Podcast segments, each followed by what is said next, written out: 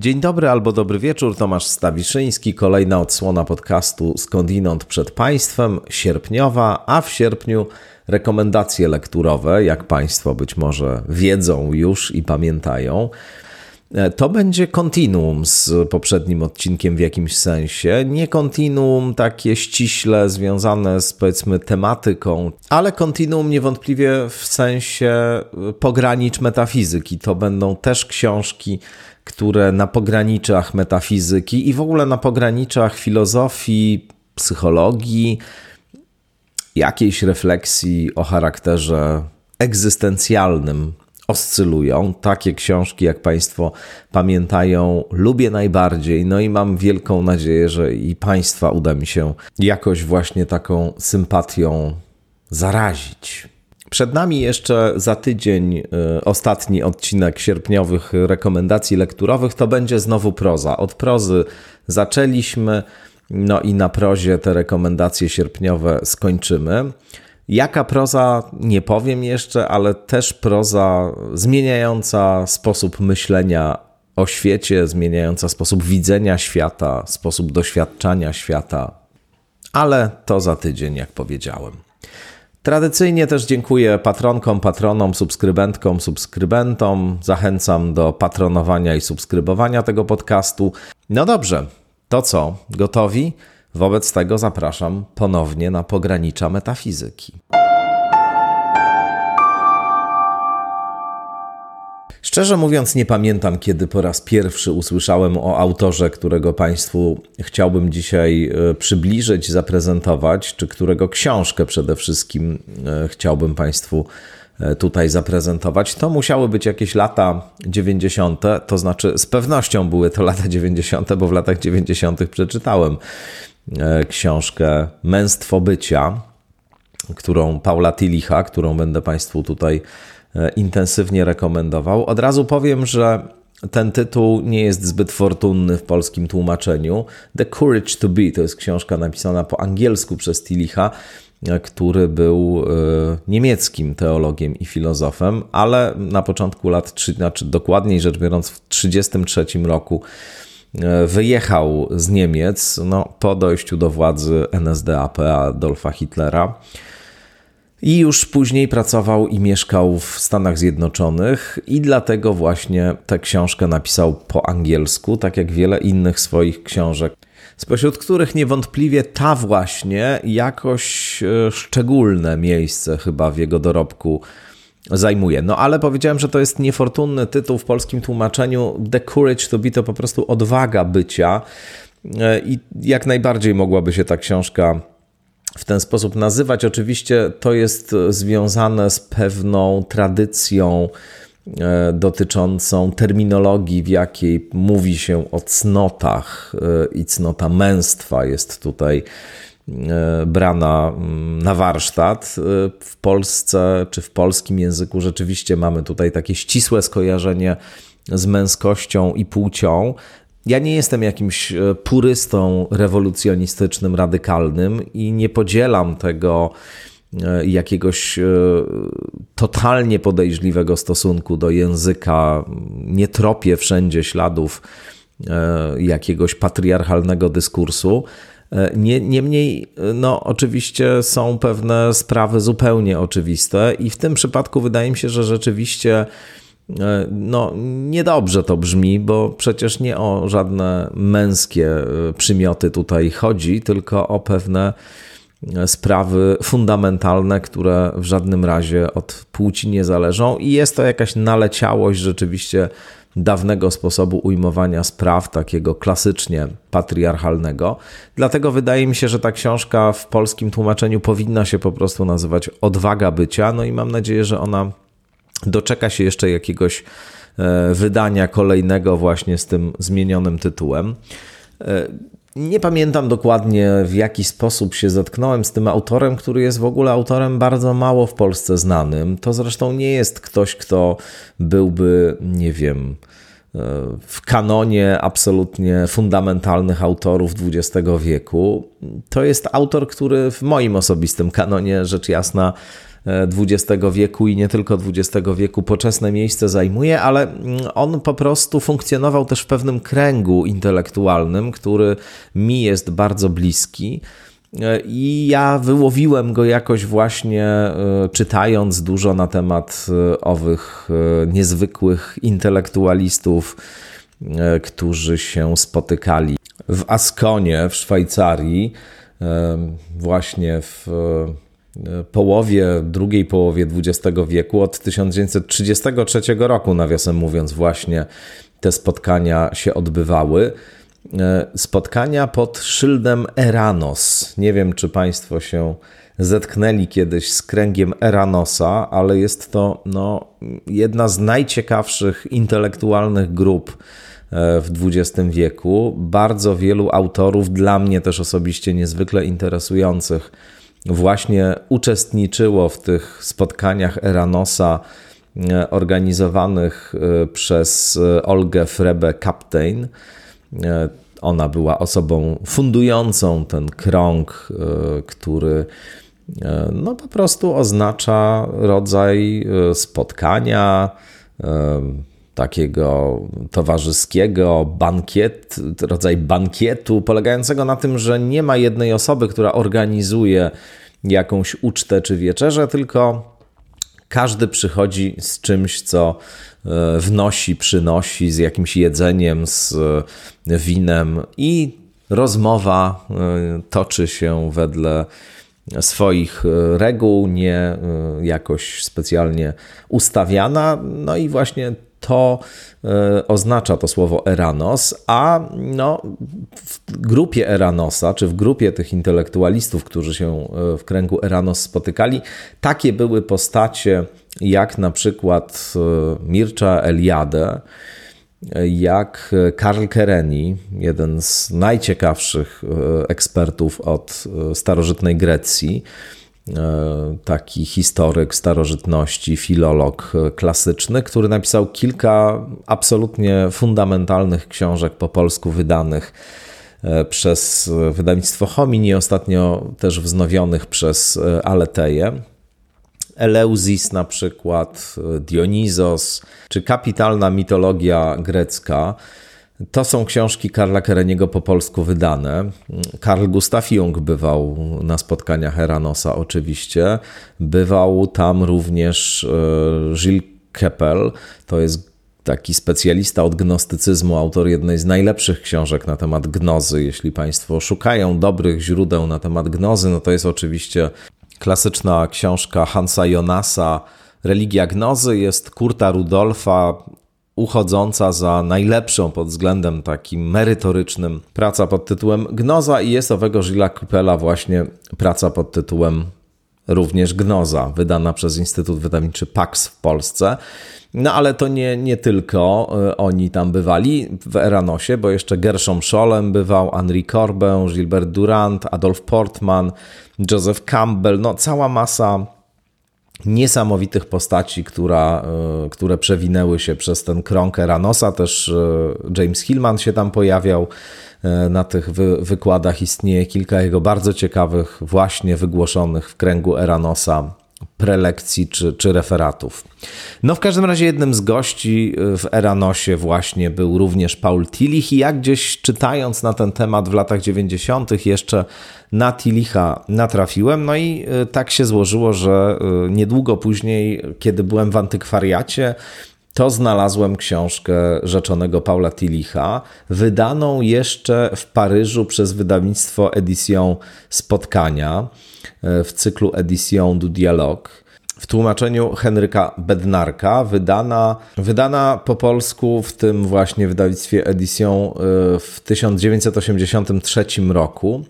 Cóż, nie ukrywam, że uznałem to za y, osobliwą synchroniczność, że oto natrafiłem na to nazwisko, czytając y, na temat kręgu Eranosa i wygłaszanych tam niezwykle interesujących prelekcji, a chwilę później natrafiłem na książkę i to dawno temu wydaną w Paryżu w jakimś mikroskopijnym nakładzie właśnie w y, antykwariacie, pamiętam na krakowskim przedmieściu wówczas No i natychmiast tę książkę oczywiście kupiłem i e, łapczywie ją przeczytałem, i później do niej wielokrotnie jeszcze wracałem, bo rzeczywiście jest to rzecz niezwykła. Zanim jednak powiem, dlaczego jest niezwykła, to jeszcze słowo na temat autora. Otóż Tillich e, był protestanckim pastorem. E, który, jak powiedziałem, urodził się w Niemczech, e, później wyjechał do Stanów Zjednoczonych. Jest autorem wielu takich teologicznych, e, bardzo ważnych dla teologii protestanckiej książek, ale jest też autorem niezwykle frapujących, ciekawych tekstów filozoficznych, które właściwie bez wyjątku dotyczą kwestii pogranicz pomiędzy metafizyką, religią, a filozofią. Jest też taka nieduża jego książeczka, po polsku wydana chyba bez problemu do kupienia na Allegro, nazywa się Dynamika wiary.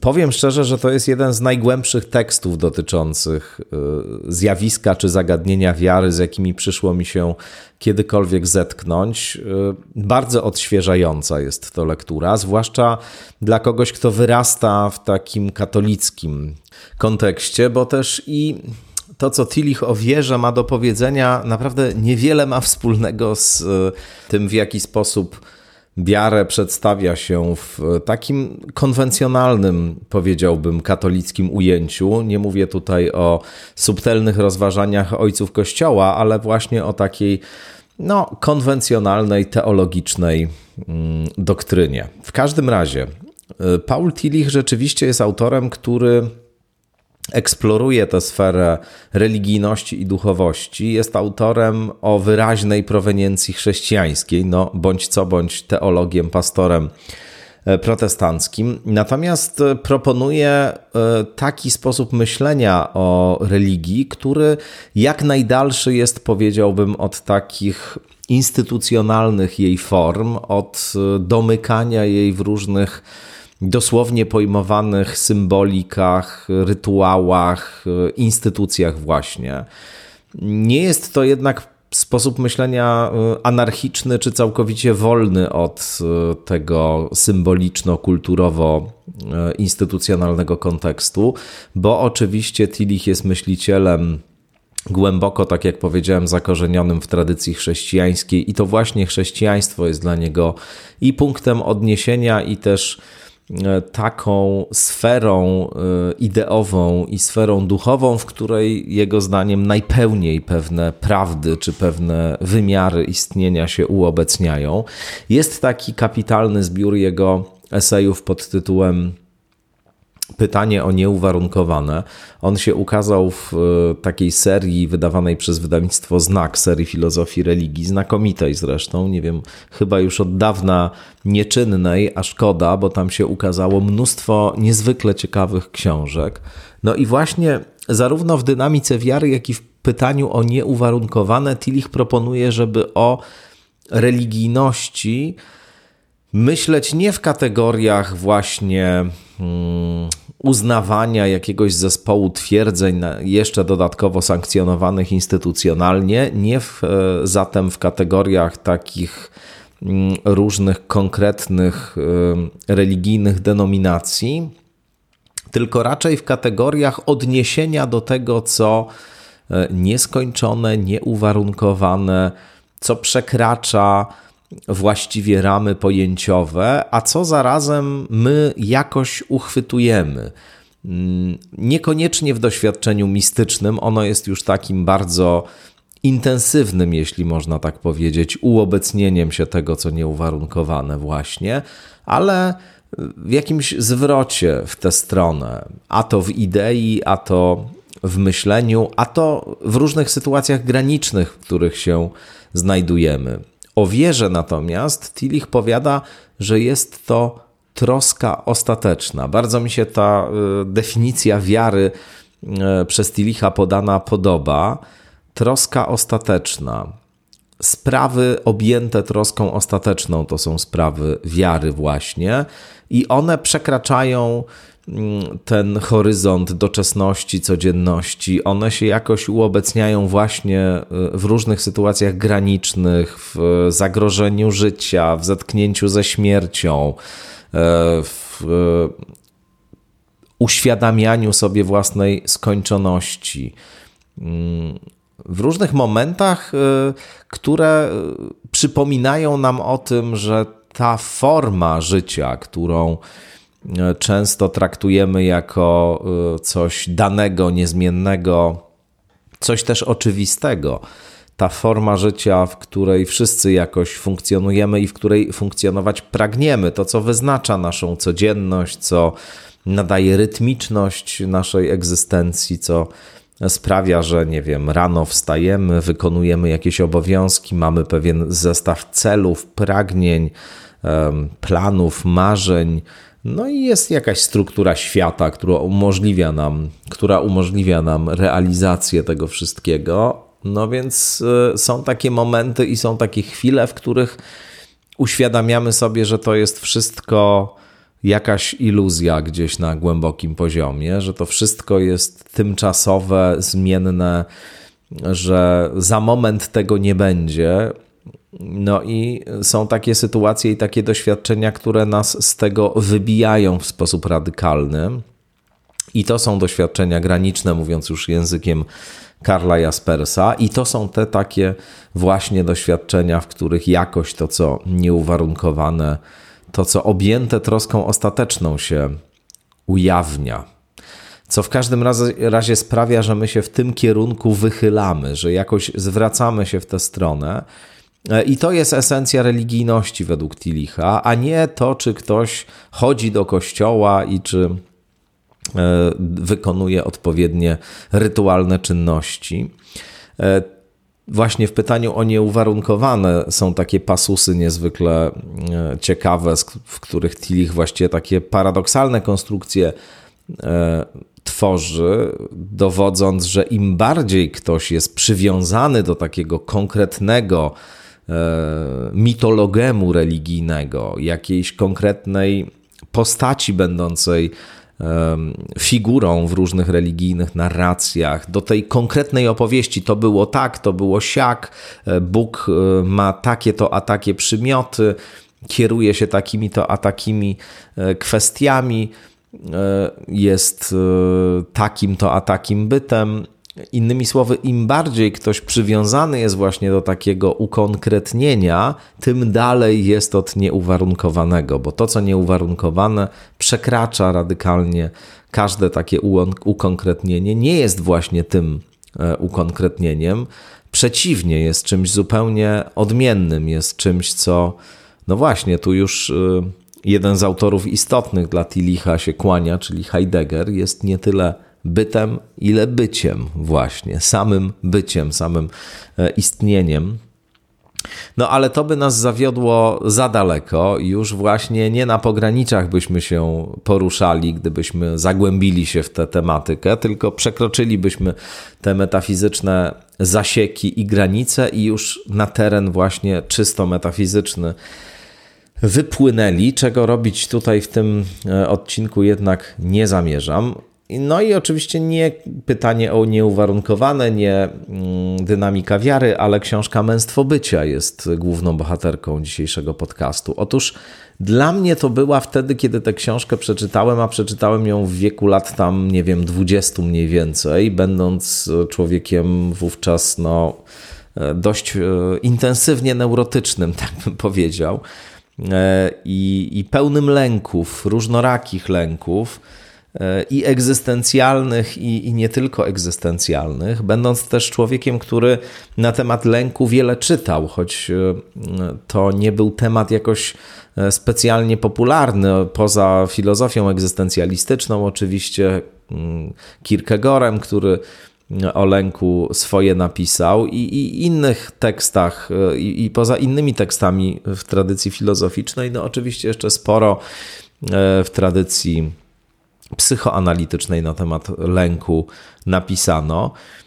A ta książka właśnie Tilicha okazała się być niezwykle, niezwykle interesująca i proponująca takie ujęcie lęku, które z tym psychologicznym nie ma wiele wspólnego, choć tu pewna psychologia, być może wbrew temu, co sam Tillich by myślał, jakoś jest. W każdym razie, ta książka z jednej strony daje taką y, panoramiczną, narrację na temat lęku właśnie. Tillich opowiada o różnych typach lęku, które w różnych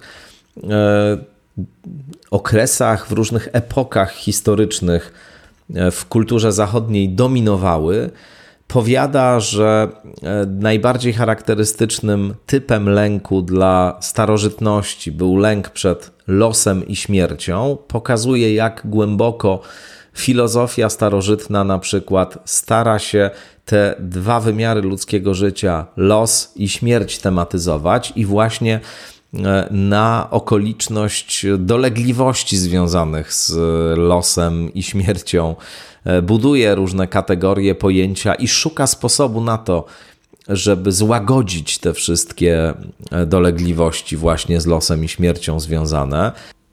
Okres e, chrześcijaństwa, judeo-chrześcijaństwa z kolei aż do późnego średniowiecza jest zdaniem Tilicha okresem dominacji lęku przed winą i potępieniem.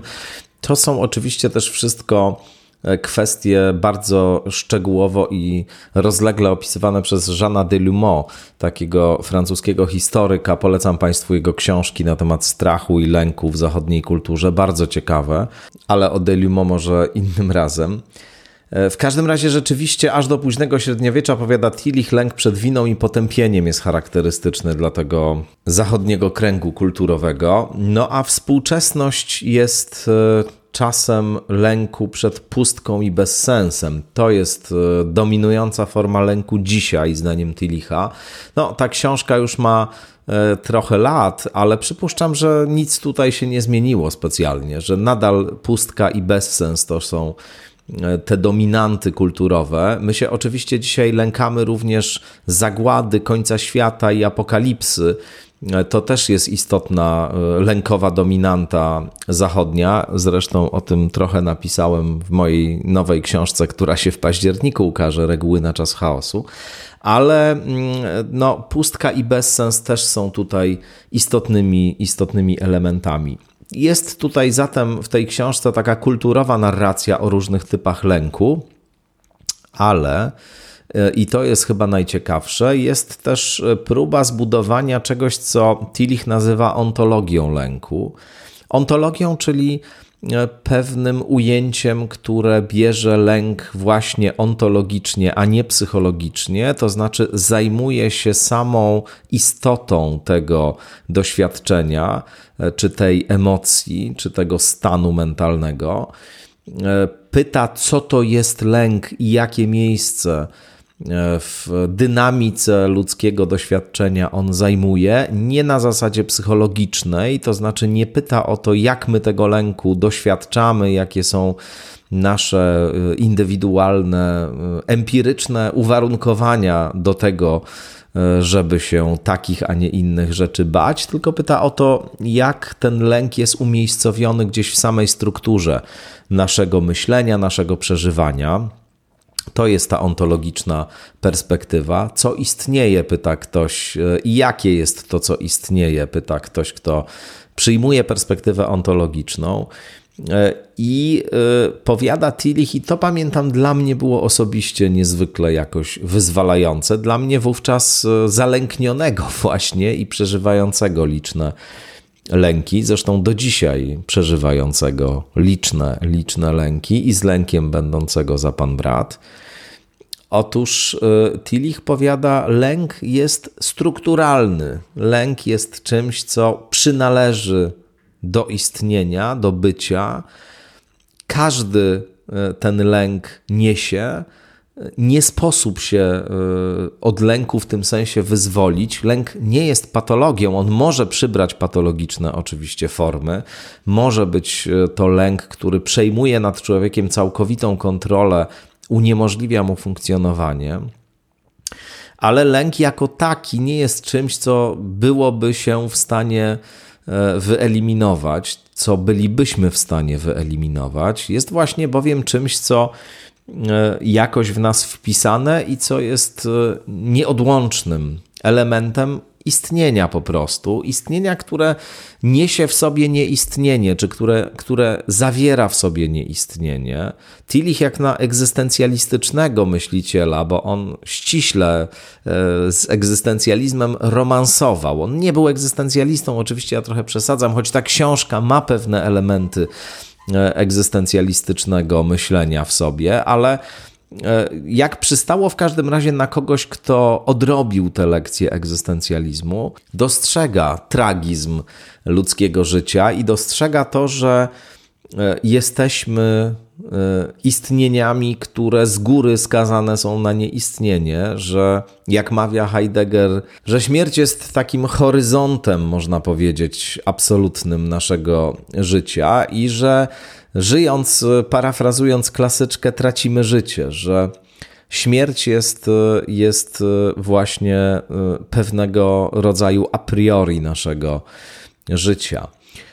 No i w związku z tym każdy ruch, każdy gest, każda decyzja zawiera w sobie anihilację tych innych możliwości. To taka klasyczna egzystencjalistyczna myśl, ale też no właściwie w każdym momencie naszego istnienia nieistnienie nam zagraża, jest właśnie czymś, co, e, co e, jakoś nieustannie wywołuje napięcie i lęk, jest w nas po prostu. No i, e, i lęk właśnie, tak jak powiedziałem, jest swoistą reakcją, nazwijmy to, czy jest tą przestrzenią, w której obecny jest ten wymiar nieistnienia w nas E, kiedy się lękamy tak głęboko, egzystencjalnie lękamy, nie czegoś konkretnego, tylko właśnie kiedy opada nas ten, e, ten e, ontologiczny lęk, czy kiedy doświadczamy tego ontologicznego lęku, no to wówczas niejako to, co nieistniejące w tym istniejącym się odzywa i uobecnia, to co dochodzi do głosu radykalna negatywność w nas i Tillich mówi, nie da się tego uniknąć. Wszelkie próby, w cudzysłowie, wyleczenia się z tego są z góry skazane na porażkę. Różne iluzje i różne fantazje, polegające na tym, że my będziemy w stanie to wyeliminować, poczynając od jakichś e, różnych e, duchowych czy pseudoduchowych raczej obietnic przez jakieś formy terapeutyzmu współczesnego, przez jakieś formy poszukiwania tego ukojenia w rozmaitych substancjach, one są z góry skazane na porażkę. Nie da się tego po prostu e, uniknąć. Lęk jest. No ale to jest pytanie zasadnicze, czy w związku z tym, że lęk jest, to należy całkowicie poddać się lękowi i pozwolić mu się całkowicie zagarnąć i ogarnąć. No i tutaj Tillich odpowiada absolutnie nie. Absolutnie nie. Nie ma powodu, żeby tak zrobić. E, istnieje natomiast pewna możliwość związana właśnie z tym, że póki istniejemy, to jednak pewna e, jakość istnienia w nas, czy jakość pozytywna w nas, wartość pozytywna E, może dochodzić do głosu. E, istnieje też pewien rodzaj e, moralnej obligacji do tego, ale to jest jakby inna zupełnie historia. Ale Tillich mówi coś takiego: życie polega na aktach afirmacji. Te akty afirmacji mają w sobie akceptację lęku, właśnie. To znaczy, ja pomimo rozmaitych zagrożeń, pomimo tego, że jest we mnie głęboki lęk, pomimo tego, że przestanę istnieć e, gdzieś na końcu, pomimo tego, że trapią mnie rozmaite obawy, że e, każdy wybór jest zarazem anihilacją i tak dalej, i tak dalej. Pomimo tego wybieram jakiś rodzaj działania, jakąś cokolwiek, co w każdym razie nie jest lękiem. To jest w jakimś stopniu abstrakcyjna konstrukcja, ale ona się przekłada na E, doświadczenie, codzienne doświadczenie nawet. E, to jest pewien rodzaj propozycji e, myślenia o życiu, o życiu niepewnym, o życiu, które nie wiadomo dokąd nas prowadzi, o życiu, które jest często okrutne, straszne i bezsensowne, no właśnie w jakichś kategoriach, które nie unikają, i dlatego to jest mi takie bliskie myślenie, nie unikają tego wszystkiego, nie starają się tego zakłamać, nie starają się mówić, że życie jest piękne, wspaniałe, ekstatyczne i cudowne. Nie. Ale powiadają tak, jest straszne, jest bezsensowne, jest dziwne, jest okrutne często, jest nieprzewidywalne, ale pomimo to, biorąc to wszystko razem w pakiecie, możemy coś zrobić, możemy być blisko, możemy sobie pomóc, możemy dużo różnych jeszcze rzeczy zrobić. Bardzo jest to prosty w gruncie rzeczy komunikat. Hmm. Oczywiście podany w formie niezwykle subtelnej, co Państwo, mam nadzieję, e, sami e, zobaczą, kiedy sięgniecie po tę książkę, ale, ale w gruncie rzeczy ten komunikat sprowadza się właśnie do czegoś bardzo, bardzo prostego. Do takiej afirmacji, do takiej e, akceptacji tego, co związane z destrukcją, co związane z nieistnieniem, ze śmiercią, z tym wszystkim, co tragiczne, przerażające, zagadkowe, tajemnicze i niesamowite w ludzkim życiu.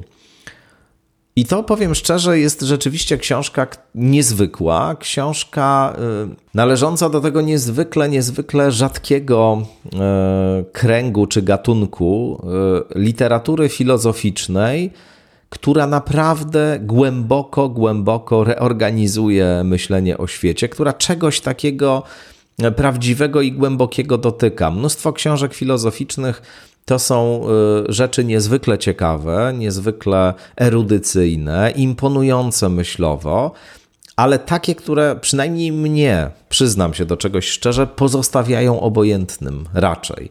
Nie y, angażują mnie w sposób emocjonalny, nie powodują, że e, odzywają się we mnie jakieś głębokie emocje, nie dają mi poczucia, że rzeczywiście czytam o czymś, co w sposób głęboki mnie dotyczy, a to jest właśnie książka, która takie poczucie we mnie intensywne wywołuje.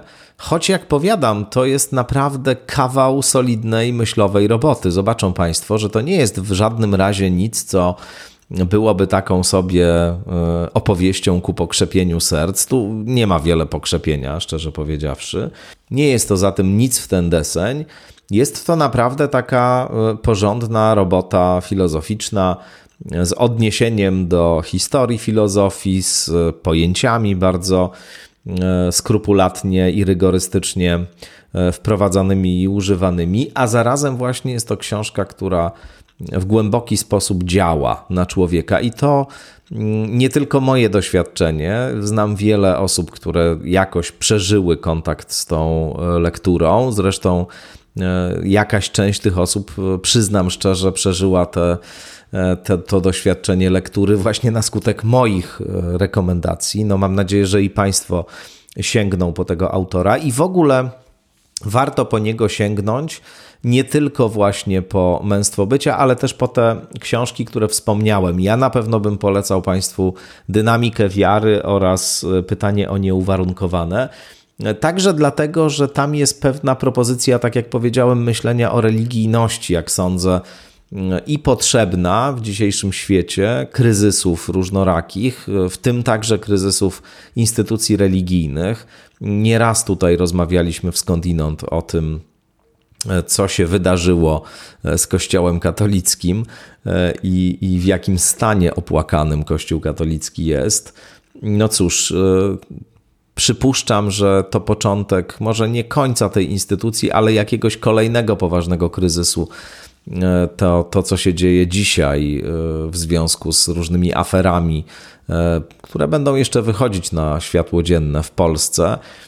No ale też z tą e, osobliwą, dziwaczną postawą Franciszka w związku z wojną e, w Ukrainie. On trochę się zrehabilitował ostatnio, ale e, mimo wszystko wciąż jeszcze brakuje tutaj takiej wyraźnej, wyraźnego dookreślenia się. W każdym razie Tillich rzeczywiście, podobnie jak w ogóle autorzy z kręgu Eranosa, który, który to krąg Eranosa charakteryzował się specyficzną wrażliwością metafizyczną i był przestrzenią pograniczną, zdecydowanie. Tam się pojawiali właśnie ludzie z bardzo różnych dyscyplin, od biologów jak Adolf Portman, wspomniany, kiedy wyliczałem tych wszystkich autorów, e, którzy się tam pojawiali, przez teologa takiego jak Tillich, przez religioznawców jak Eliade czy Heinrich Zimmer, świetny indolog, czy Karl Kereni właśnie, e, przez psychologów e, i różnych innych autorów, którzy jakoś byli zainteresowani tą sferą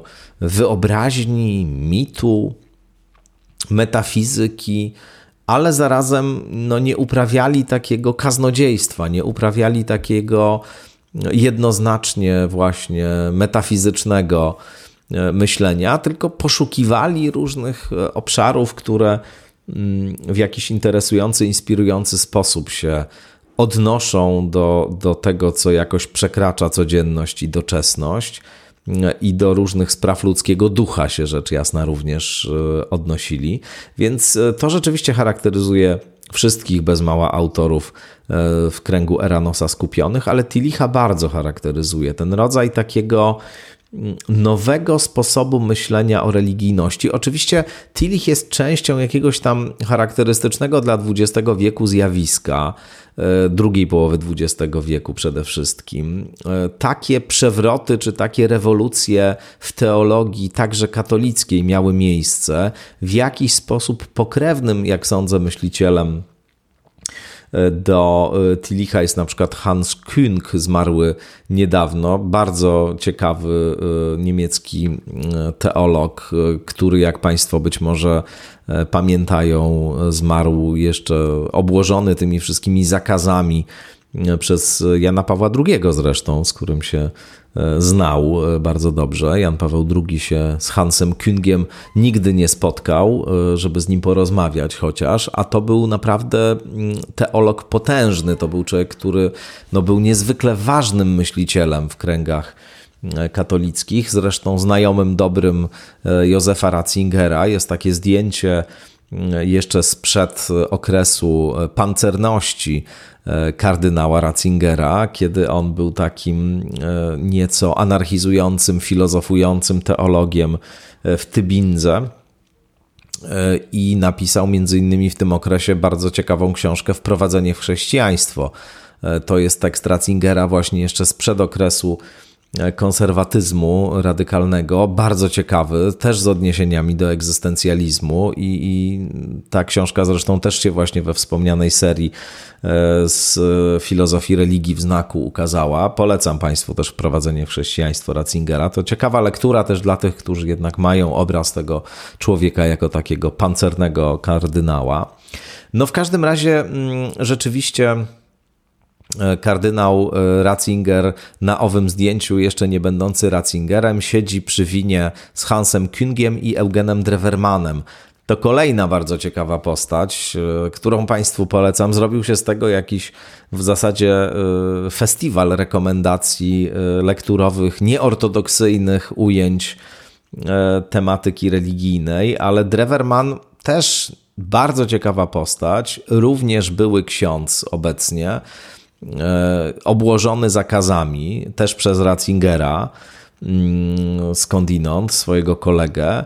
Drewerman, autor takiej monumentalnej pracy Claire. Nie wiem, czy Państwo się zetknęli, to w Polsce też się ukazało. Nie wiem, czy jest jeszcze do kupienia, szczerze mówiąc. Może jest, ale ta nie, nieistniejąca już oficyna Ureus e, tę książkę wydała. Claire e, to jest monumentalna psychoanalityczna analiza mentalności katolickiego kleru. E, brawurowa praca, e, też wsparta badaniami empirycznymi, oczywiście. Mm, no, e, powiedziałbym, dość druzgocząca dla przedstawicieli tej grupy zawodowej, ale dziś, bo to jest książka z lat 80., dziś widać bardzo wyraźnie, jaką głęboką rację miał Eugen Drewerman. To znaczy, to wszystko, czego się dowiadujemy o Kościele katolickim dzisiaj, pokazuje, jak e, precyzyjnie i, i głęboko sięgało to myślenie Drewermana. Wszystko to jest prawda, wszystko to jest prawda, co on w tym klerze napisał. Naprawdę. Po, polecam Państwu także e, Eugena Drewermana. W każdym razie Mówię o nich dlatego, że oni też byli takimi postaciami, które bardzo w teologii katolickiej namieszały, które proponowały wyjście poza myślenie ortodoksyjne, dogmatyczne, ale jakoś e, wciąż pozostawały e, w kręgu e, obrysowanym katolicką doktryną. Tillich to jest protestant, więc tam w ogóle inne rzeczy się działy i, i e, trudno to porównywać, bo, bo rzecz jasna, na innym w ogóle etapie, poziomie ta doktryna czy myśl protestancka w XX wieku była niż katolicka, ale pewne zjawiska i społeczne i problemy, z którymi różni myśliciele, teologowie się musieli zmagać, no, były wyznaczane po prostu przez historię zachodniej kultury w tamtym czasie. Także serdecznie, serdecznie polecam właśnie tych e, autorów, no ale przede wszystkim polecam Paula Tilicha i książkę Męstwo Bycia. No i tyle, proszę Państwa. Znowu się rozgadałem. Miałem w planach polecenie jeszcze jednej książki, ale o niej może powiem innym razem. Tymczasem myślę, że naprawdę męstwo bycia to jest rzecz do y, przemyślenia, przemedytowania, przetrawienia i przeżycia głębokiego, więc e, z całą pewnością wystarczy e, zdecydowanie tej lektury na najbliższy tydzień albo i dłużej.